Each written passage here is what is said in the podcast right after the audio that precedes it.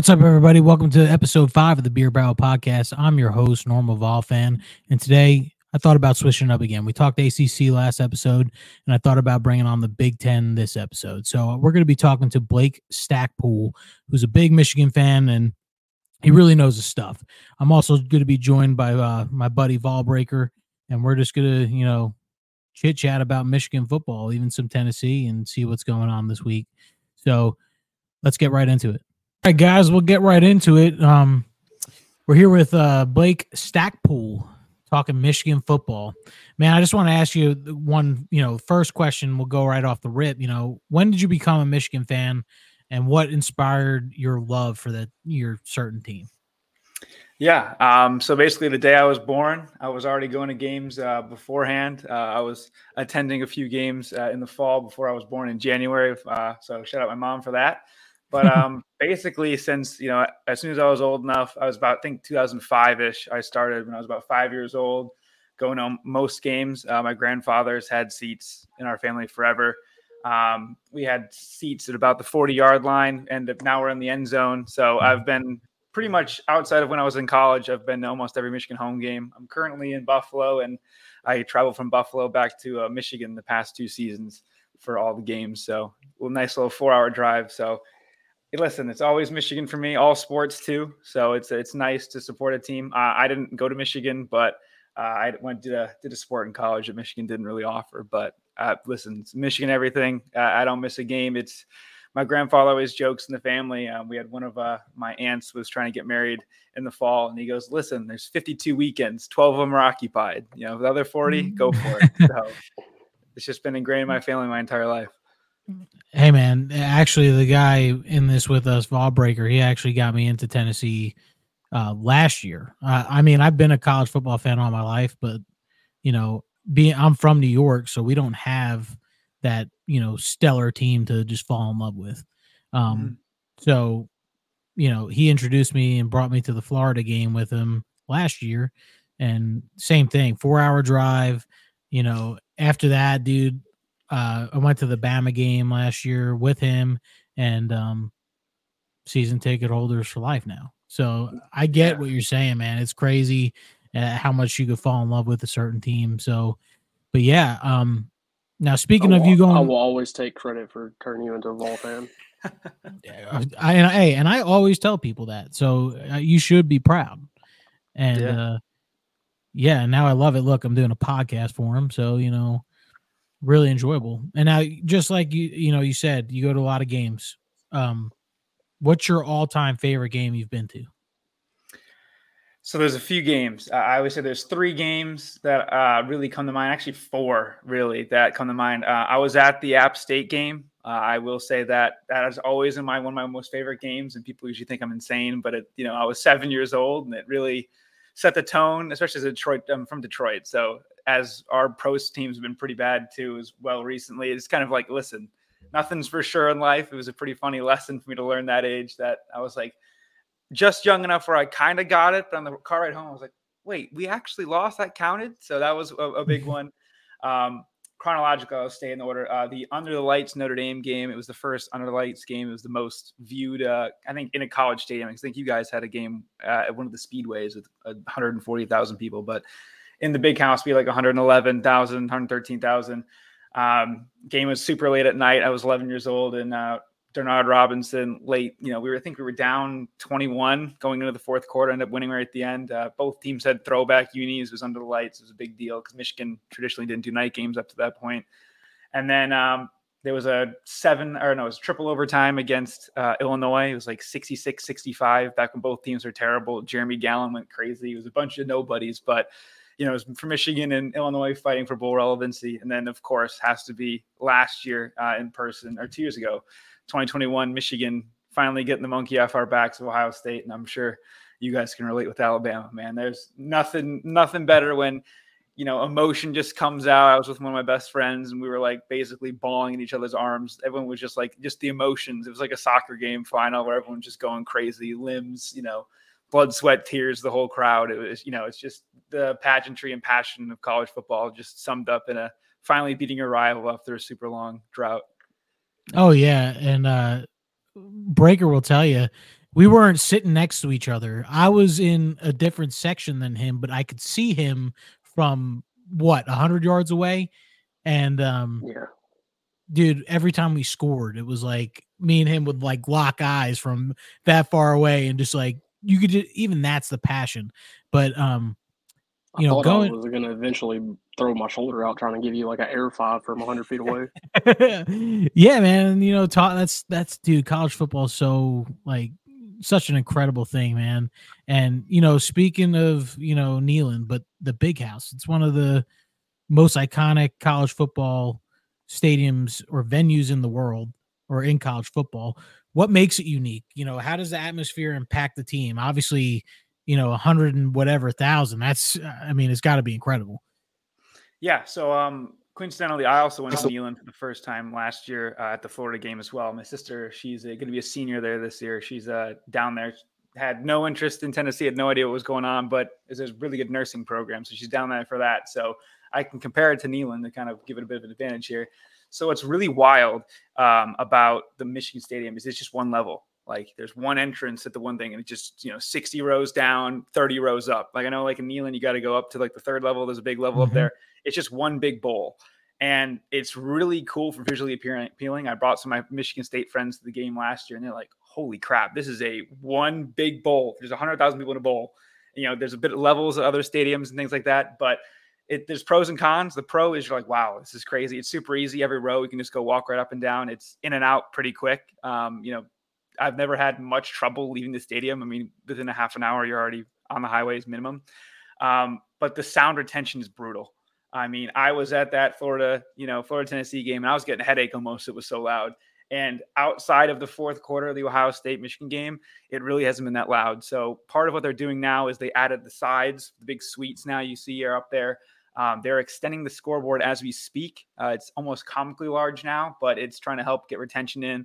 And they're trying to get into the twenty-first century up in Michigan. They're having uh, some light shows now, finally is allowed. But um, due to uh, county, I think it's county restrictions, they can't even do fireworks. But that was the coolest thing for me, man. I, I was like, you know, you guys scored a touchdown. There's like light shows, fireworks. I was like, this is awesome. Like I was like, as an entertainment, an addition on the field. And, and Michigan, it can get a little boring, just being brutally honest as a Michigan fan.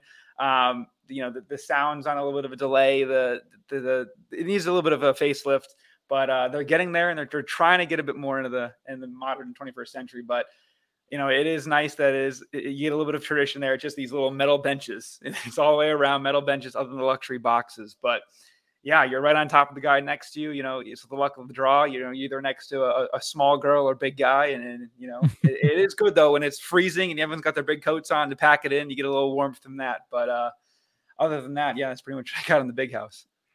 Yeah, man, that's one of the stadiums I would love to be able to go to. And just, you know, God, I would love to go to that Michigan-Ohio State game one day and, you know, either stadium, because I know you guys hate each other. And um, yeah. So I can only imagine because, uh, like you said, same thing, Tennessee, Alabama, Tennessee, Florida. It's like, dude, it's crazy. But, um, you know, speaking of Ohio State, you know, do you guys play them at home this year? Correct. Ooh, that's going to be a good game. And that, honestly, I'm not very high on Ohio State this year. I get it. You know, they're, they're going to be good. I mean, but I don't see them beating you guys, and I might even see Penn State beating them. And um, hey, it works for me. yeah, oh yeah, I know, because you got. I mean, let me just say though, and I don't know if uh, Breaker will, uh, uh, you know, join me in this, but to me, I'm sorry, J J McCarthy is not that good. Hey, I I understand where you're coming from there. It's one of those that, you know, Ohio State, you know, they're of course they're bringing back Marvin Harrison Junior, and that's pretty much their whole offense. That's going to be. That's all they're going to have next year. Is that, you know, they're going to be one-dimensional with him. I feel like, I mean, of course, they're probably going to have a couple of five stars here and there, but the what's really intriguing is going to be how much they're bringing back on defense. Because last year, their defense, I feel like, was a very underrated thing. You know, their defensive line, defensive ends were pretty elite, and they have arguably a top twenty pick at middle linebacker probably coming out the end of this year with, I believe it's Eichenberg. Mm-hmm. Yeah. yeah. Their their secondary was a big problem last year, but their defensive pass rush is crazy. I mean, Jack Sawyer, they don't talk about at all. J T Tumalau, if he can put together more than a half in a season, that guy, I mean, if you watch the second half of the Penn State, Ohio State guy, he was that number forty-four that was absolutely yes. everywhere. I mean, he had like two touchdowns. That dude was unbelievable. You're right. So. If, if he can, if he can come a full game and not just, you know, three or four drives that he is the best player on the field, if he can put together all four quarters of just being that guy, that dude, he, that's going to, he's going to be probably one of the top defenders in the country. For sure. Yeah, I think he's going to go pretty quick in the draft. But when you look at Ohio State, obviously quite biased here. I was like, I always joke in my videos too to, to wear my stuff so everyone knows that I'm inherently biased. But it's the first time in my entire lifetime, I'm twenty-three years old, where I think we're going to actually beat them. Like even last year and the year before, it was like, you know, hey, it's a fifty-fifty. You know, we were a touchdown underdog going into the game, but obviously it doesn't really matter as much in rivalry games. But this team just doesn't have that that that edge and that fear. Like I, you know, I'm sure it goes for you guys, Alabama and stuff, where it's like I dreaded that game. I, I go to it every year. I have like P T S D from those games. I remember the I think it was the twenty nineteen game with uh, Shea Patterson, where my friends, two of my friends, was their first one, and my other guy, he was going to the games a lot. It was like our fifth or sixth one, seventh one at home, and we're like, we just want to be ahead at some point so we can have some false sense of security. And they're both like, we're gonna win. I remember we went up six nothing, missed the extra point. We're like, listen, we'll have that moment for the rest of the game. And those guys were super locked in. We ended up getting ran out the building. They beat us by like thirty or forty. It was the Justin Fields, J K. Dobbins team that was just absolutely unbelievable.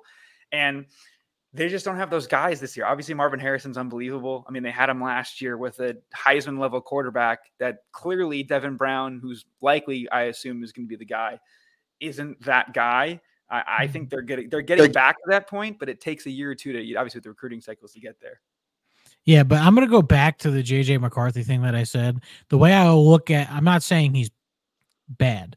Mm-hmm. The way I look at him is how people look at Joe Milton. So like, I think J J has a little bit more to prove. Um, honestly, I thought you guys were going to slaughter T C U last year, and I, think, I mean, I you got like- go ahead, Todd. I, I feel like there's a lot of similarities when it comes to McCarthy and Milton in the area of, you know, both teams just need them to be average because Michigan's going to rely so heavy on their run game with Corum. I mean, you don't need him to be good. You just need him to be average because, I mean, obviously you're going to rely on play action at some point, you know, just to draw that defense when you start drawing them in. And all you got to do is just make sure that he can hit that, you know, ten, fifteen-yard or in pass. And, you know, if he's an average quarterback that's making these easy throws, then, you know, Michigan could be pretty dangerous when it comes to their offense. Well, not only that, I mean, your offensive line, what, they won that uh, offensive line, yeah, yeah, what, two years in a row? Yeah, back-to-back years. So, it's and a, it's has it ever been done? Allegedly, because Georgia was two, and that's, you know. Oh, yeah, but has it done? Has anyone three-peated in that? No, um, they're looking to this year. It's been a big thing. Obviously, uh, the Bustin' with the Boys podcast is huge. Taylor Lewan, ex-Michigan O-lineman, had them all on. They're all looking to do the same thing. Uh, upgraded, arguably, at center, as hard as that is, uh, bringing in Drake Nugent, transfer from Stanford. Uh, lost our left tackle to the pros, but we brought in uh, LaDainius Henderson is the guy's name. He's from uh, Arizona State. So it was two quick additions in the portal. And, you know, a lot of people will say, hey, look, you know, Blake Corum's not that good at that offensive line. That's not a problem for me to worry about. You know, I have no problem with the semantics game as long as we're still averaging crazy yards per carry and things like that. But when both of them got hurt, I mean, Donovan Edwards is playing with a torn patella tendon and a broken hand in the Ohio State game. He went crazy in. So if he was at like eighty percent, seventy percent and he did that, he's just as good. They're allegedly planning to have them both on the field. Um, I wouldn't mind if we had a Jahmyr Gibbs type role just for quick Uh, comparisons for uh, Donovan Edwards catching some balls out of the backfield. And again, you don't really need J J to do ton, but when we were down both backs basically in that T C U game and we were behind for the first time all season, you know, it's tough with a run heavy offense, especially now with the r- running clock rules that we're probably going to need J J mm-hmm. to do a few things. So the alleged rumor, this is, you know, it's, I always joke, it's kind of like the, uh, the N B A in the off season, some guy that can't shoot hitting open threes in the gym. They're like, J J is doing great on these passing drills. He's doing that. I'm like, all right, I'm going to have to see it to believe it because Michigan's going to be a run-first team. It's basically always been that way. Uh, you know, once or twice there's been a few exclusions, but it's it's still tough for me to firmly say if we're down, you know, minute left, you know, down six, down seven, do I trust J J to lead us down the field and, and score? I can't answer firmly yes right now. And if you're a championship level team like Michigan is, with obviously good reason to be, that's a tough question to have. Like, you know, obviously Hendon, you would say yes. You C J Stroud, you'd say yes. Stetson Bennett, even you'd say yes. And I guess even you could say Max Duggan at this point. So it's, it's, it's a big question. And hopefully, you know, with Harbaugh being out, they said the passing game coordinator might be the head coach, interim head coach, or he'll be interim offensive coordinator because our offensive coordinator is also out. Maybe we'll just spray the football against, you know, our, our notoriously soft uh, out of conference schedule, but uh, we'll see how that all How it now, turns out. I thought Harbaugh was uh, not getting suspended. Yeah, so uh, I always joke it's like the scene in The Office: snip, snap, snip, snap. So he was suspended. Then the N C double A and them agreed it was going to be six games, and it was negotiated down to four. And then the committee came in and said no. And now Michigan has a self-imposed three games. So that's the most recent update as of uh, right now. I mean, it's a super fluid situation. Our offensive coordinator Sherrone Moore, I believe, is still also out for one game. So I think the idea is Michigan to do like a time served thing, because with Harbaugh's ever and never ending, you know, love affair and flirtation with the N F L every offseason, seemingly he's interviewing for jobs, an extra thing over his head is like, hey, you're going to get suspended six games. Why the hell would he come back? I wouldn't even blame him. Right. You know, I don't want that hanging over his head. So I think Michigan's trying to go for a, a time served, you know, we'll scratch your back, you'll scratch ours sort of thing. And maybe that'll help out, because I, I don't think the networks are going to want Michigan to not have Harbaugh for that Texas game week two next year. Yeah. You know, speaking of, you know, Harbaugh, you know, you guys had a couple of, you know, really good coaches in the past. Um, but who is that guy that you might miss a little bit? Not thinking of, you know, Harbaugh. Yeah, for sure. So yeah, obviously Harbaugh's got a pretty good tree going on. Um, there's been a few uh, swing backs and forth between him and his brother in the N F L. Uh, Mike McDonald is currently the defensive coordinator out there for the Ravens. He was an analyst for them, and then he was here, and then he's back. Jesse Minner is currently our defensive coordinator. I would be stunned if we had either coordinator going into next season. Um, Jesse Minner was unbelievable. His defensive, if you look at the Michigan second half stats uh, in any game, let alone the Ohio State games, defensively wise, it was crazy. I mean, we were either tied or trailing most games at halftime, as crazy as it was. And then we would just go lights out. I mean, I think Ohio State has scored six points in the last two second halves he played against them. And he's going to definitely go to some major thing. And then Sherrone Moore is the, the man in waiting. Um, he's got Oklahoma ties. So if Venables doesn't work out, I'm sure he'd go there. He's kind of the heir apparent, people believe. He's our current offensive coordinator. He's the O-line coach more specifically as well. So he's really brought in those crazy O-line classes and helped build the culture up. As for guys I miss, really isn't anyone. I mean, our ex-offensive coordinator, Broyles Award winner, was uh, Sherrone Moore. And then obviously go find out uh, how he did in South Beach last year. He's got fired after one year, and he's now up as uh, the offensive coordinator for the Maryland Terrapins. N- no one super specifically, honestly. My answer will probably drastically change at this time next year. Um, hopefully we lose both coordinators, or at least, you know, one, because I think Sharon's kind of the getting groomed to be the next guy if, if Jim intends to leave this year. I wouldn't be surprised if he did, um, you know, whether it be Jim just thinks he can't do it or wants to get back to the N F L, or if Michigan, you know, God willing, wins the championship, he'd probably go out on top. That's just my guess. Yeah, I definitely can see that happening. Um, you know, speaking of, you know, we talked about J J and we talked about Corum, but, you know, I want a guy on each side of the ball, but who's that guy on offense other than those two that you think might have a, I wouldn't say breakout year, but a really good year? And same thing on defense. Who's that guy that people might not think about and say, you know, you could say, oh, I think he's going to have that year? Absolutely.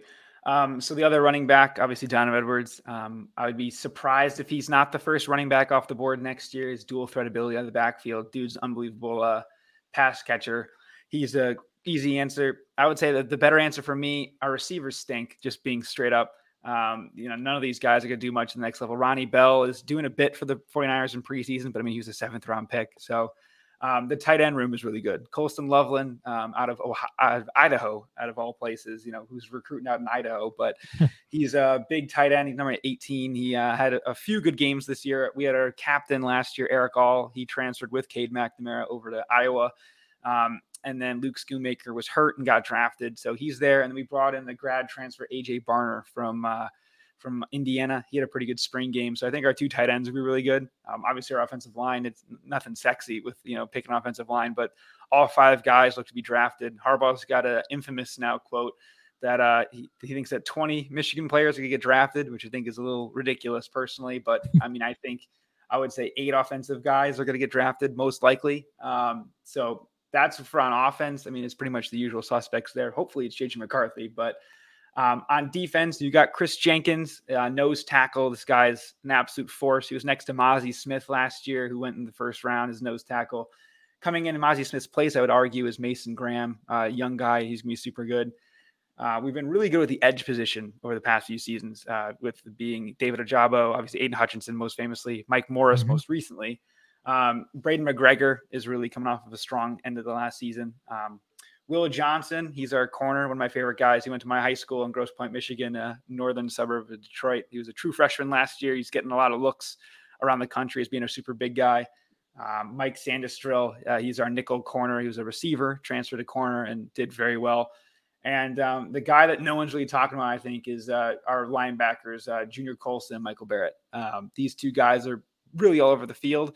And now that we have a different defensive scheme a little bit, I think we'll be able to blitz the the linebackers a bit more. Really didn't blitz much last year. So, um, and then the, one of the other guys, Rod Moore, safety. Um, Michigan's had a pretty good pipeline of safeties the past few seasons. And um, you obviously look at Dax Hill over in Cincinnati, and the Bengals doing real good. And I think he's going to be one of the better guys in the country at that position, and uh, hopefully wearing the turnover buffs, which is the the Cartier glasses they put on as our little turnover celebration. So hopefully he'll be doing that a lot. But the, the second corner position is probably the biggest hole on this team. I would say they brought in Josh Wallace, a, a transfer from UMass. No disrespect for UMass, but you know, if you're starting a guy from UMass, it's a little little sketchy. So we'll see how that goes. And if if that problem is sealed, then Michigan's defense will be as lights out as it's been the past few seasons. Oh, yeah, I don't doubt it. I mean, it's probably, I mean, you look at our, what, Breaker, how how bad was our defense last year? Uh, I would, in pass defense, uh, with our secondary, I'd say That's... we were probably maybe just above Vanderbilt. yeah. yeah. Run defense was good though. I know Byron Young. Oh, that's it. Our that's what that's one thing that I wanted to hit on is, you know, I don't feel like our defensive line got enough credit last year for, you know, with their run defense. You know, nobody could run the ball against us. It was all, you know, they all beat us downfield with passing. But, you know, every team that we played, you know, outside of Alabama, who had a couple breakaway runs, but, you know, that's Jahmyr Gibbs. He's going to make something happen. Uh, but as far as the defensive line unit, you can't, you couldn't ask for a better year last year with the run-stopping ability that they had. And I feel like that was overlooked so much just because how bad the secondary actually was. Oh, yeah, I totally agree. I mean, I think, honestly, our defense is going to be way better this year. I'm very confident because, I mean, look at the depth we have this year. Last year, uh, what was it? In the Alabama game, we actually had a walk-on playing at the end of the game. Yes, and, corner. Yeah, and wasn't it the play where Jahmyr Gibbs uh, missed uh, the the catch to set up the field goal? Yes, it was. Yeah, I mean, this year, that's not going to happen. I mean, I think our linebacker room is pretty scary this year. Um, oh, yeah. That transfer from B Y U, I heard, is making noise, and the freshman as well. Oh, yeah, dude. Ar- Arion Carter, man. I, yes, I, that's, that guy. That's, yeah. That that kid looks like he's three-year, four-year S E C player already. And, mm-hmm. I mean, when you're voted to be a true freshman All-American, I mean, you got to be doing something right. Yeah. But um, hopping into another one, man, like – so speaking of the S E C, um, who are the teams you're most worried about other than Georgia? Obviously, Georgia's Georgia.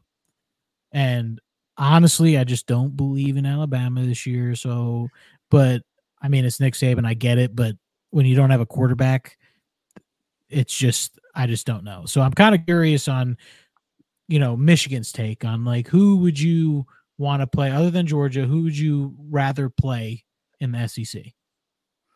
Yeah. Um, I would say, obviously, uh, with the whole me saying it, but issue of potentially weakness at secondary corner, I would love to not have to play like, you know, your your guys' air raid super fast style thing. I, I would, would love to not have to deal with it. I would think we wouldn't have a problem with it, to be honest, but I really wouldn't want to have to deal with it too much. Um, L S U, they've got some dudes. They got some freaks on defense. They, obviously, the dual threat nature of Jaden Daniels is something I don't want to deal with as well.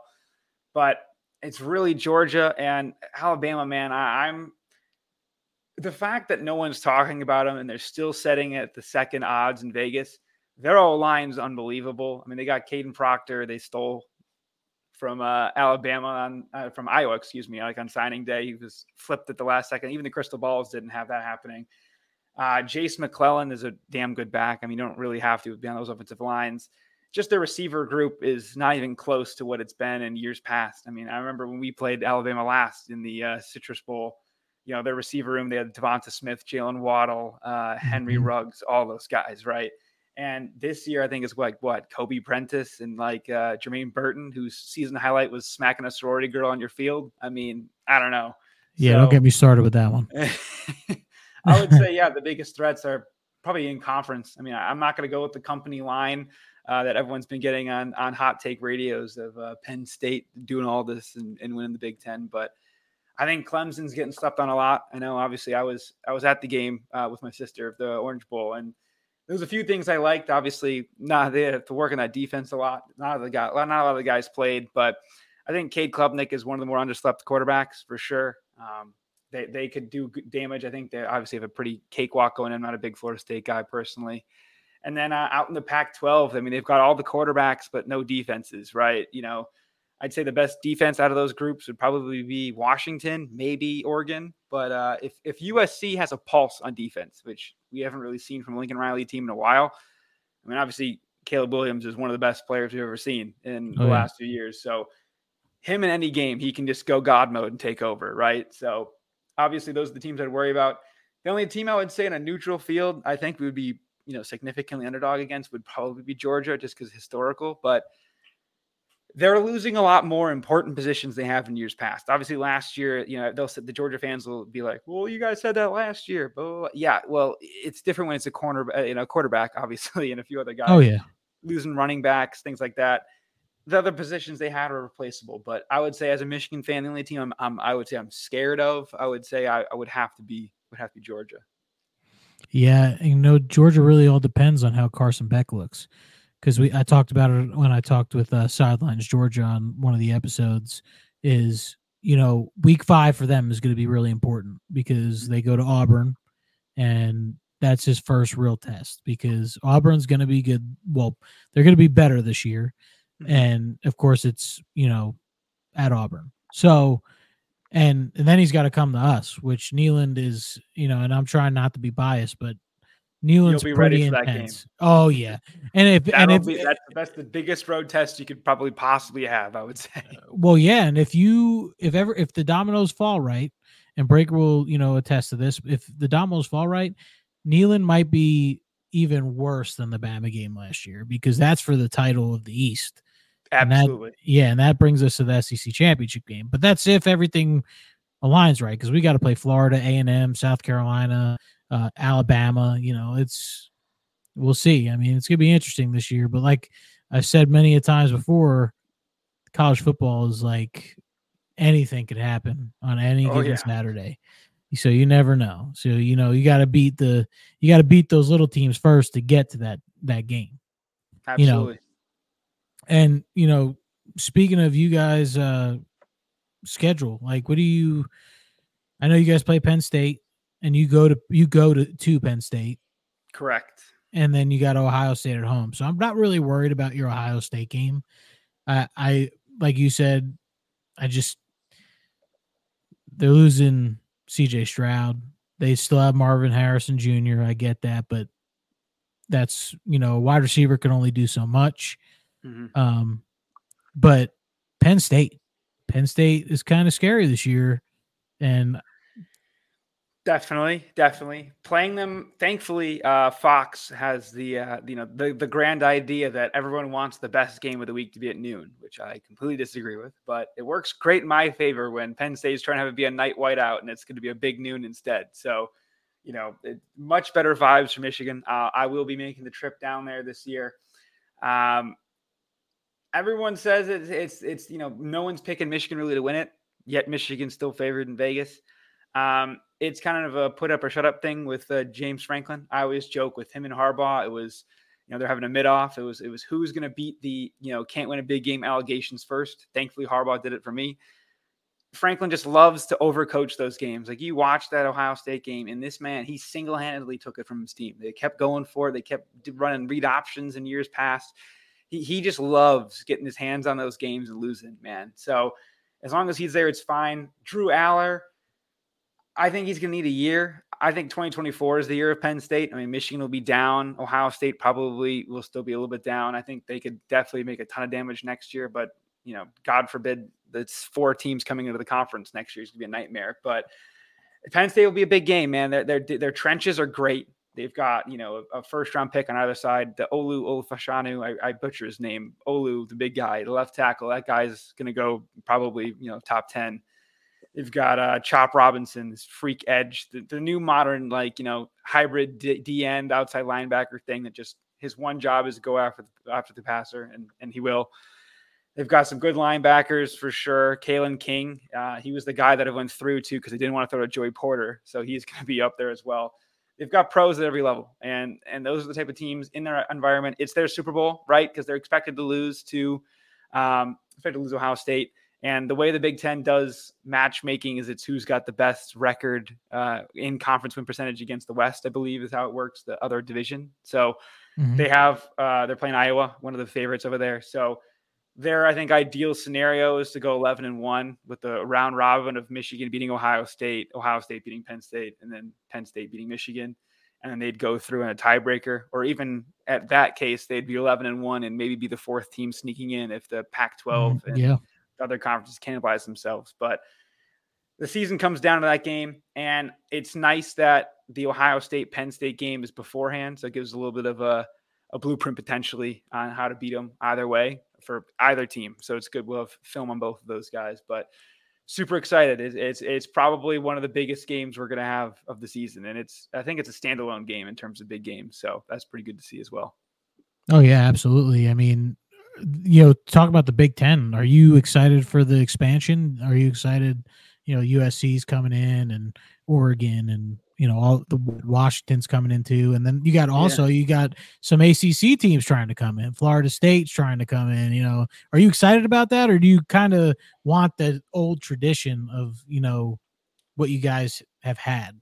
Yeah, it's a bit of both, right? Um, I would have loved a year or two of just the normal Big Ten with no divisions. It would have been nice to play Ohio State back-to-back weeks. Um, I can't say I'm not surprised, not, not excited that I can, you know, go out to California for a game. You know, I know Michigan next year we play at U S C and host U C L A, so that'll be cool. Um, nine conference games, it's going to be interesting, right? Whenever you look at the way the S E C frames themselves as a conference, it's how can we get a national champion out of this conference? And I just don't think the Big Ten operates the same way, whether it be basketball, whether it be football.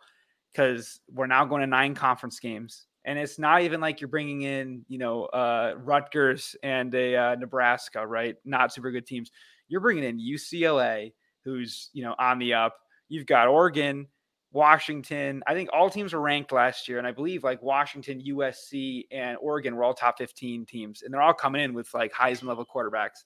They will all be leaving next year, all those guys, but U C L A is the one I'm worried about the most. I, I know everyone thinks the easy answer is Lincoln Riley's guys. Listen, they don't play defense. They're going to have a, a hell of an experience having to play Iowa at night, right? But U S, U C L A, they're, they're working the portal well. They're bringing in Midwest kids too, right? Carson Steele, their running back. He's this short guy with the blonde, long hair. You'll Everyone will love him. He'll be a media darling coming soon. He's an action hero. Uh, Dante Moore from Detroit. Uh, he's from Martin Luther King uh, High School.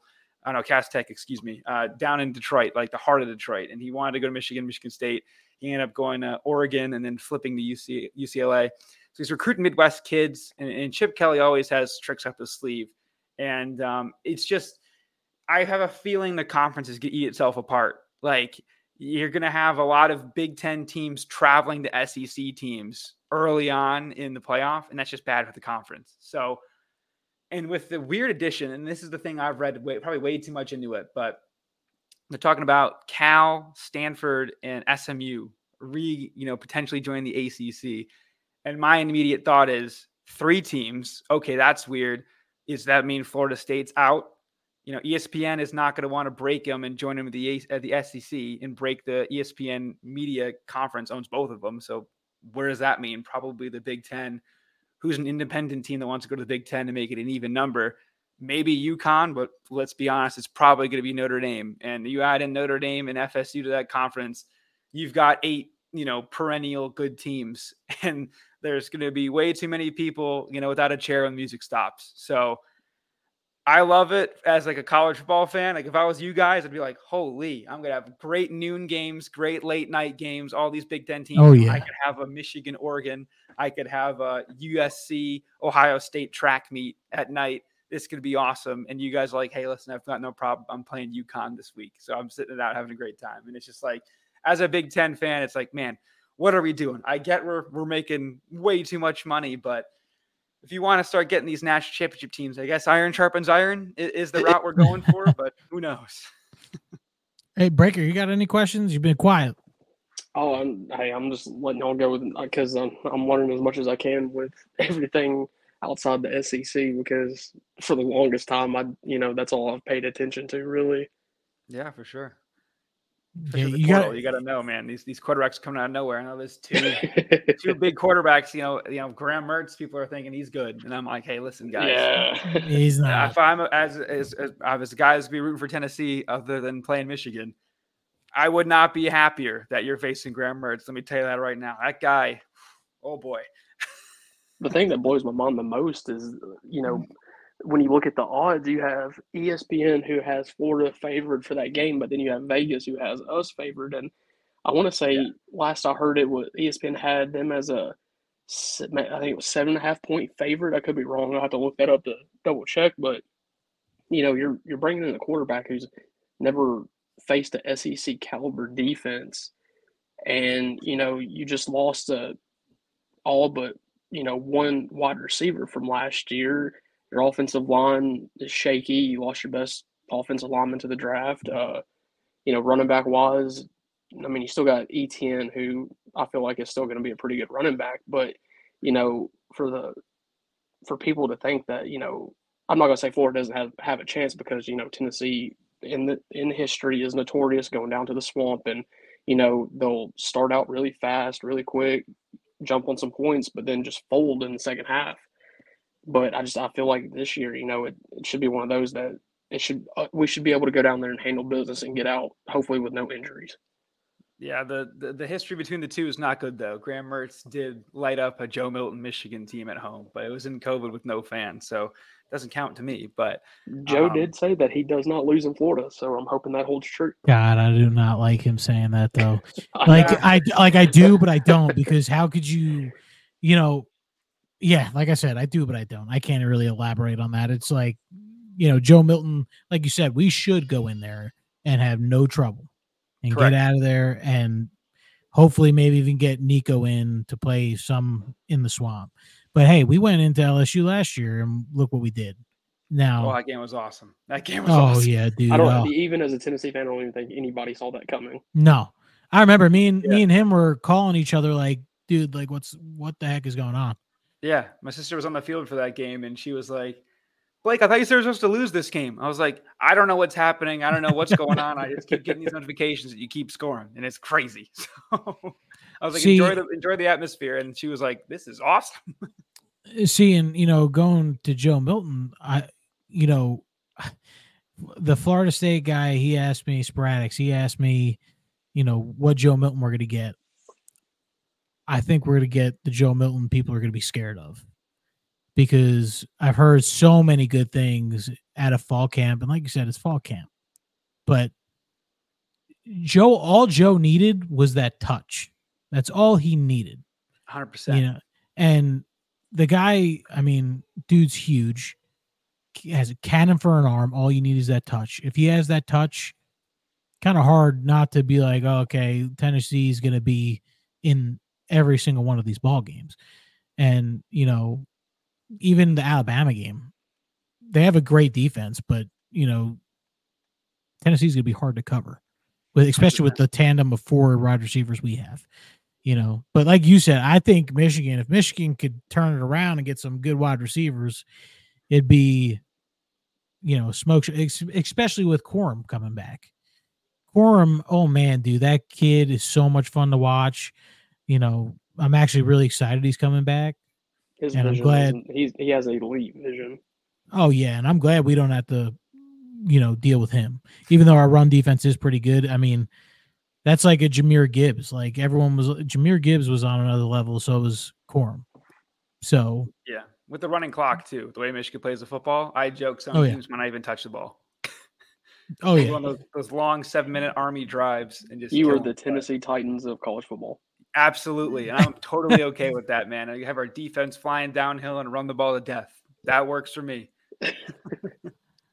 Now, um, you have any? Uh, does Michigan have any standout uh, players that you're excited to watch during the N F L? Talk about the Titans. That kind of made me think about. Do you have any Michigan players that you're actually really excited to watch in the N F L this year? Yeah, um, Aiden Hutchinson obviously is a is a pretty good cop out. Um, he's going to look to do a lot in the Lions this year. Lions have expectations for the first time in basically my lifetime, so that's a little terrifying. They're favored to win the division. I think that hasn't happened maybe ever. Um, other guys I can think of off the top of my head. Uh, I think Frank Clark just got re-signed somewhere. I don't know where the heck he's at, but he's all over the place nowadays. Uh, Nico Collins, receiver for the te- Texans. He might be receiver one down there now. I know they got rid of Brandon Cooks to the, the Cowboys. He's probably doing a little bit there. Um, our, our legend, Chad Henne, retired. He's off. He's gone. Uh, no quarterbacks in the league I can think of. Hassan Haskins. I don't No comment. Plead the fifth pending, pending legal stuff. So uh, listen, he, he beat, beat Ohio State. That's all I'll, I'll comment on that one. Um, Donovan Peoples-Jones uh, as well. He's a receiver out there for the Browns. They're probably not going to throw the ball much again, so maybe him and Amari Cooper can, can can do something. But we're starting to get a lot more guys drafted, which is great. Uh, Jake Moody, uh, you know, one of the highest drafted kickers in a very long time. Uh, he's on the, he's on the Niners along with Ronnie Bell. You know, some some standout rookies there doing a little bit in preseason. So I think we're going to have a lot of guys drafted coming up soon. Um, you know, not the most sexy positions, right? You know, you're drafting offensive linemen. It, it's tough to even find, you know, YouTube highlights for many of these guys. So, yeah, n- not so much guys in the pros right now, but, you know, it is what it is. Hey, speaking of your Detroit Lions, though, I love your head coach, Dan oh, Campbell's.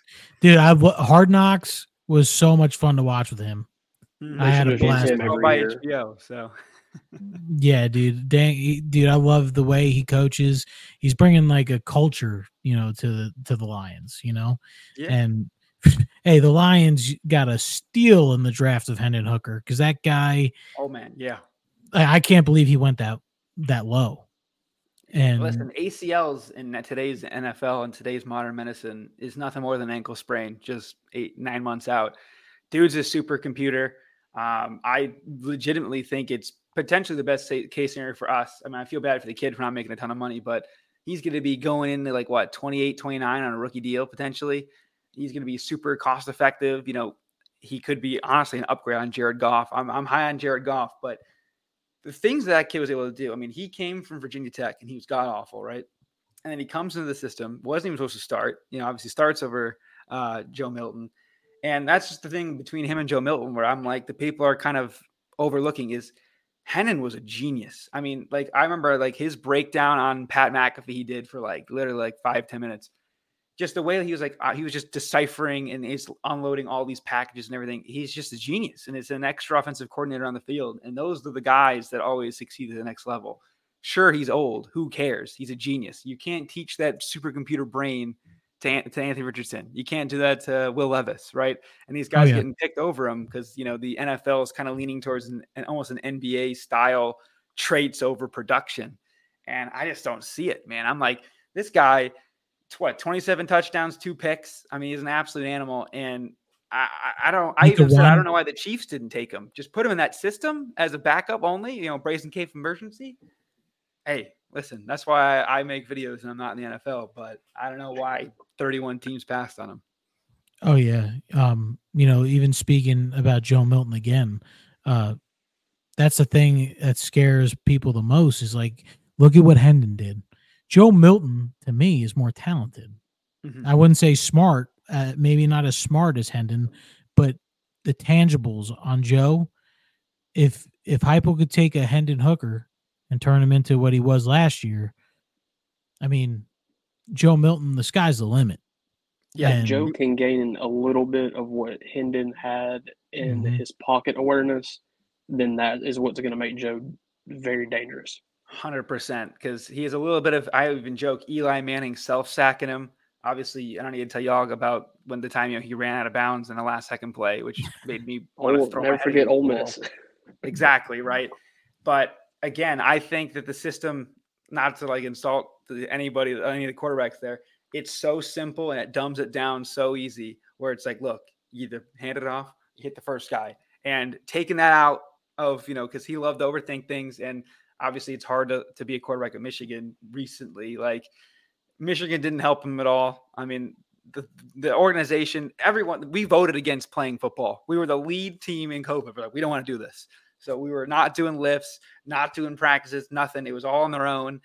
Michigan honestly failed him. I'll be straight up honest, but will I still claim him if he ends up winning the Heisman and going crazy like Ohio State fans do Joe Burrow? Absolutely. And I will not apologize for it. But we got him first. I, yeah, right. I just think the system is perfect for him. And he's got the X factor where he can, again, he can throw it eighty yards if needed. Like we kind of saw the first play of the Vanderbilt game where it's like, listen, he's just, he might not, it doesn't even have to complete it. You just do it once and the defensive coordinator is going to go, holy crap, it wasn't just video editing. You can actually do it. You know, just one shot over the middle. It's like, whoa, okay. It, it, I always joke it's like a, a prize boxer, like a Deontay Wilder, where it's like he's got that right hand. At, at all at all times, he can throw it seventy-five yards, one play, boom, game's flipped, and you just suck the air out of the stadium. So I, I think if sneaky, there's a guy to do it, it's Heupel. I got a sneaky feeling that Heupel is going to open the Virginia game with just a bomb down the field. And I think he's just going to do it just to go ahead and get the hype going with E S P N, all the announcers, and just the fan base in general. I think he's just going to take that first shot just to let Joe just air it out. Dante Thornton. Yeah, people are not talking about him a lot. I mean, everyone's talking about Brew McCoy and Squirrel White. Dante Thornton is track star, and he would just run under. He's the he's the, the, the closest thing you can get to Hyatt. I'm not saying he's high at speed at all, but he's up well, there. He's a little track my, the word is that he is high at speed. Yeah, he, he runs a he runs a four four. He's six five, two fifteen, and hey, and a lot of people are sleeping on Ramel Keaton. Ramel Keaton, I've heard oh, a yeah. lot of stuff about, and that's the thing, man. It's like I always joke about it and talk about the first play at Virginia. This would be my play. I'd say, hey, Thornton, and you you've you've seen it. Hyatt did it last year at the Kentucky game. You put Dante Thornton in front, have Squirrel White right behind him. How do you cover that? You you're gonna have yeah, you're gonna have Dante Thornton, and you're not gonna see Squirrel White for a minute, and then all of a sudden Squirrel White's in the end zone. Just, I mean, it's crazy. one hundred percent. I'm, oh god, I'm so excited. Ten days away, man. It's, it's a perfect opening game because it's a Power Five opponent, but it's you know a, a glorified MAC team this year. Yeah, dude, I'm trying not to buy tickets because, like, like I said, I'm a season ticket holder, but it being in Nashville, you have to buy tickets. I, I will be at the game. So. Oh, okay, cool. I think uh, Breaker's going too. So. Um, yep. Absolutely. Now, yeah, my sister just finished up with Rush, so they're all they're all excited to get down there over to uh over to oh, Nashville. It's gonna be yeah, it's gonna be crazy. I don't care if it's in Nashville, it's gonna be it's gonna be nuts. But uh, anyways, uh, Breaker, you got any questions? Uh, I guess is there one position that Michigan has that you know you're potentially one injury away from you know being in a in a spot where you're worried, where you know some of these games that you should win could end up being, you know, eh, not feeling so great about it anymore. Yeah, I would say corner. If if Will Johnson goes down, that's tough, right? He's a, you know, I don't know what the, I always forget what the the linebacker or the corner or the corner award is, but he's probably gonna be a short list for that. But our corner two has been an issue. Um, we went after uh, Aaron Scott and Bryce West, two Ohio kids, real hard in the corner. We went after uh, Boo Carter, uh, number one yep. guy in Tennessee yep. on defense, y'all took from us at the end, um, who was going to commit to Michigan, and that last-second visit got him back home. So uh, he obviously we, we've been trying to recruit it that way. I mean, Will Johnson's a generational-type kid. I mean, he's a true freshman, locking you know, not locking down Marvin Harrison, but the next closest thing, too. So if he goes down, it'd be tough. Um, other than that, pretty deep every position. I mean, I mean, quarterback, obviously. I don't think anyone's really got a good backup quarterback. I mean, you guys obviously have Nico, who's generational type guy. I'm, I'm I have a jersey of his ready. I'm super excited about him for sure. I mean, he's. I always joke. I'm like, listen, Joe Milton doesn't work out. You got the next best backup plan. But Michigan, I mean, we got Jack Tuttle, who was uh, Indiana's quarterback. So, um, but the, the funny thing is, and then you guys might get a kick out of this one. We have a a guy, uh, Alex Orji. Now he, that is his last name. Uh, he's gotten a little bit of buzz with uh he had a rushing touchdown against um I forgot which team it was, and Robert from Thor- Robert from the third went viral. He's like, there's an Orji in the end zone. He's an absolute freak. He's like a Joe Milton type guy. I mean, he's he does a lot of backflips. He's got a bunch of social media presence. He'll do the same thing. He'll like kick a, kick a ball off the upright and then throw it sixty yards. He would be maybe a, a wildcat package in case J J somehow got hurt. And um, he's actually been taking reps at kick, at kick return and punt return as a quarterback, which is very interesting. So yeah, I was just maybe saying, a bit of depth there. But again, I think every answer is quarterback, but def- definitely defensive back would be a, a bit of a nightmare if that, that became a problem. Now, uh, before we, you know, end this, I want to, I'm going to, uh, so we'll start off with Michigan. I want to know what you think you guys end up. And maybe even like what bowl game you end in, or if you go to the college football playoff. So I'm kind of interested. You don't have to go game by game. Just give me a record and just, sure. uh, you know, what do you think you guys are going? And then I'll go to Breaker and see what he thinks what Michigan's going to go this year. Yeah, I'm, uh, I'm going with twelve and oh. I could see eleven and one. If it's eleven and one, we'd be on the outside looking in. We'd be, uh, you know, begging to get in the playoff. Uh, I, I don't see it happening. The Harbaugh suspension, the way it was handled by the N C double A, I think lit a fire under this team.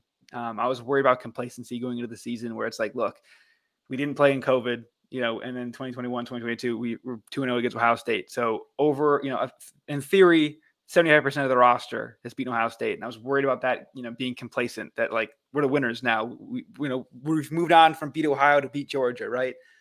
This the the press conference we've seen coming out, it's got me ready to run through a wall. I mean, it is off season season. Everyone's going twelve and oh, right? Oh, I think yeah, Michigan yeah. does it. Um, I've been on record. I think we're t- we're facing Clemson uh, potentially in the Rose Bowl. I'm, I'm assuming Georgia runs the table. Um, in theory, I mean, even if the loss to you guys, I think you know they probably still get in the playoff. But if you guys beat them, I'd imagine that means we're the number one seed, which I would not hate. And um, you know, just win a playoff game. I mean, it's getting ridiculous at this point. Obviously, Georgia was a buzzsaw. T C U, I was I was buying flights to the championship game uh, mid uh, first play when we ran it almost the goal line. But uh, it's it's national championship or bust for the Michigan Wolverines. This is the best roster Harbaugh's ever had uh, outside the N F L, obviously. And uh, this is the best team I've have had in my lifetime. And it is is is not nothing nothing short of a national championship, man. At least get me in the building against potentially Georgia, maybe you guys, who knows? I think it will be either one of you two, to be honest. But hey, let's yeah, go hey, now. we trust me, we hope so. Hey, uh, Breaker, what do you think? What do you think Michigan's going to go this year?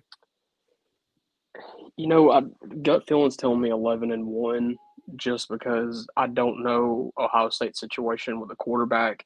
You get a guy that comes in there that just like anybody else, that's you know average to above average. That can, you know, get Marvin Harrison the ball because he's obviously going to get himself open. You know, we saw that last year. No matter what defense he's playing, he's going to get open. So you just got to find somebody that can get the ball to him. I will say the one game that I'm very going to be very intrigued to watch is going to be that Michigan-Nebraska game, because it's going to be Matt Rule's first big game at Nebraska. And, you know, there's going to be a lot of hype around them, a lot of hype around the team. I, I think Michigan is going to win that game. I'm just – that's the one on y'all schedule that I think I'm the most excited to watch, just because, you know, it's just – you got a very experienced team going into a new coaching staff at what seems to be like a revived fan base at Nebraska. Absolutely. Yeah, Jeff Sims is mobile threat. That guy did a lot of Georgia Tech. Him and uh, – Gibbs were from there, and, and and I could see it. Thankfully, that game's also at noon. So uh, if it was a night game under the lights again, I know we struggled against them last time we were there, um, but I could see it. I know it's a big spread game, but you never know with these new coaches, new teams. It's hard to handicap. Yeah. Now, last thing, I promise is the last thing. I want to know your take on the Tennessee Vols this year. What what do you think our record's going to be? Who do you think we're going to lose to? Um, yeah, that's that's really all I want to know. What do you what do you think Tennessee looks like this year? I can personally guarantee two wins uh, when I'm in attendance at the South Carolina game. Revenge. I got you guys. Don't worry. And I'll uh, also be at the, the Virginia game. I, I think it really comes down to three main games. I, I'm not worried about Florida. I'm not moved. Um, you know, they're going to start the year oh and one. I mean, they're, they're facing a third string quarterback potentially out in, in Provo, and the spread didn't move. Um, Texas A and M, that pass defense is hellish. Now, I will say, no one understands that Tennessee has got two very competent N F L ready running backs, right? And, and Small and Wright. And, and people don't like to talk about that. I guess I would say with, you know, potentially losing Darnell Wright, not potentially, definitely losing Darnell Wright. How does the, the, the run block going to be? Who knows? Uh, you know, obviously Milton, uh, not Milton, uh, Hooker's ability to run, right, was another X factor there for sure. I think you'll get past them. I think it's going to be a pretty tough game. And I believe, isn't it the game before Alabama? I think it might be a little bit of a look ahead spot there. Obviously, that's a certain yeah. thing. So we, if I'm thinking correctly, I'm pretty sure we come off a bye to play Texas A and M. Okay. So that, uh, that helps at least then, for sure. Yeah. Then, then Bama. Then we go to Tuscaloosa right after that. Correct. And, and it being in, in Knoxville helps as well. At Tuscaloosa, I mean, anyone would be insane to pick you guys, but I, I tend to think I'm a bit of an unhinged individual sometimes. And I think it's going to be coming down to whoever's got the ball last. I think it's going to be similar to last year where, I mean, it's almost nearly statistically impossible to beat Saban back-to-back years. But again, with, with no quarterback, they do got the horses to do it. But that run defense, again, is not talked about with Tennessee. The, the biggest issue is, is pass defense.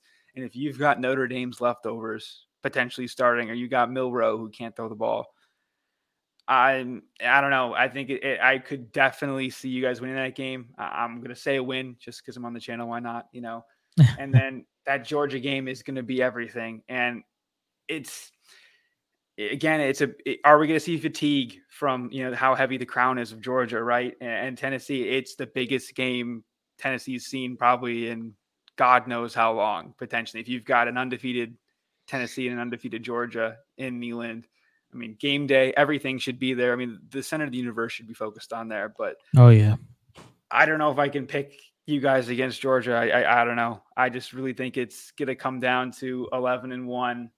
But that's my prediction. I would say eleven and one, and there's a lot of close scares. Um, uh, you know, with with with those guys. But you've got the seniority. I mean, Joe Milton's a senior. You got you know now you've got Heupel, and what I think his third year now. He's got some experience yep. as well, and It, you'll potentially be on the outside looking in. I mean, if it, I don't know how they always do this. I, I don't think they'd have you guys play Georgia again. They might slip you in at number three.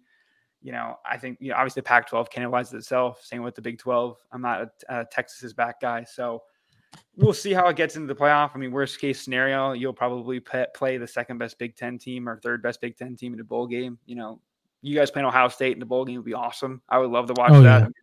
That'd be very fun. I mean, the points would be crazy. So I, I think it's close. I, I, I will say eleven and one is my official prediction.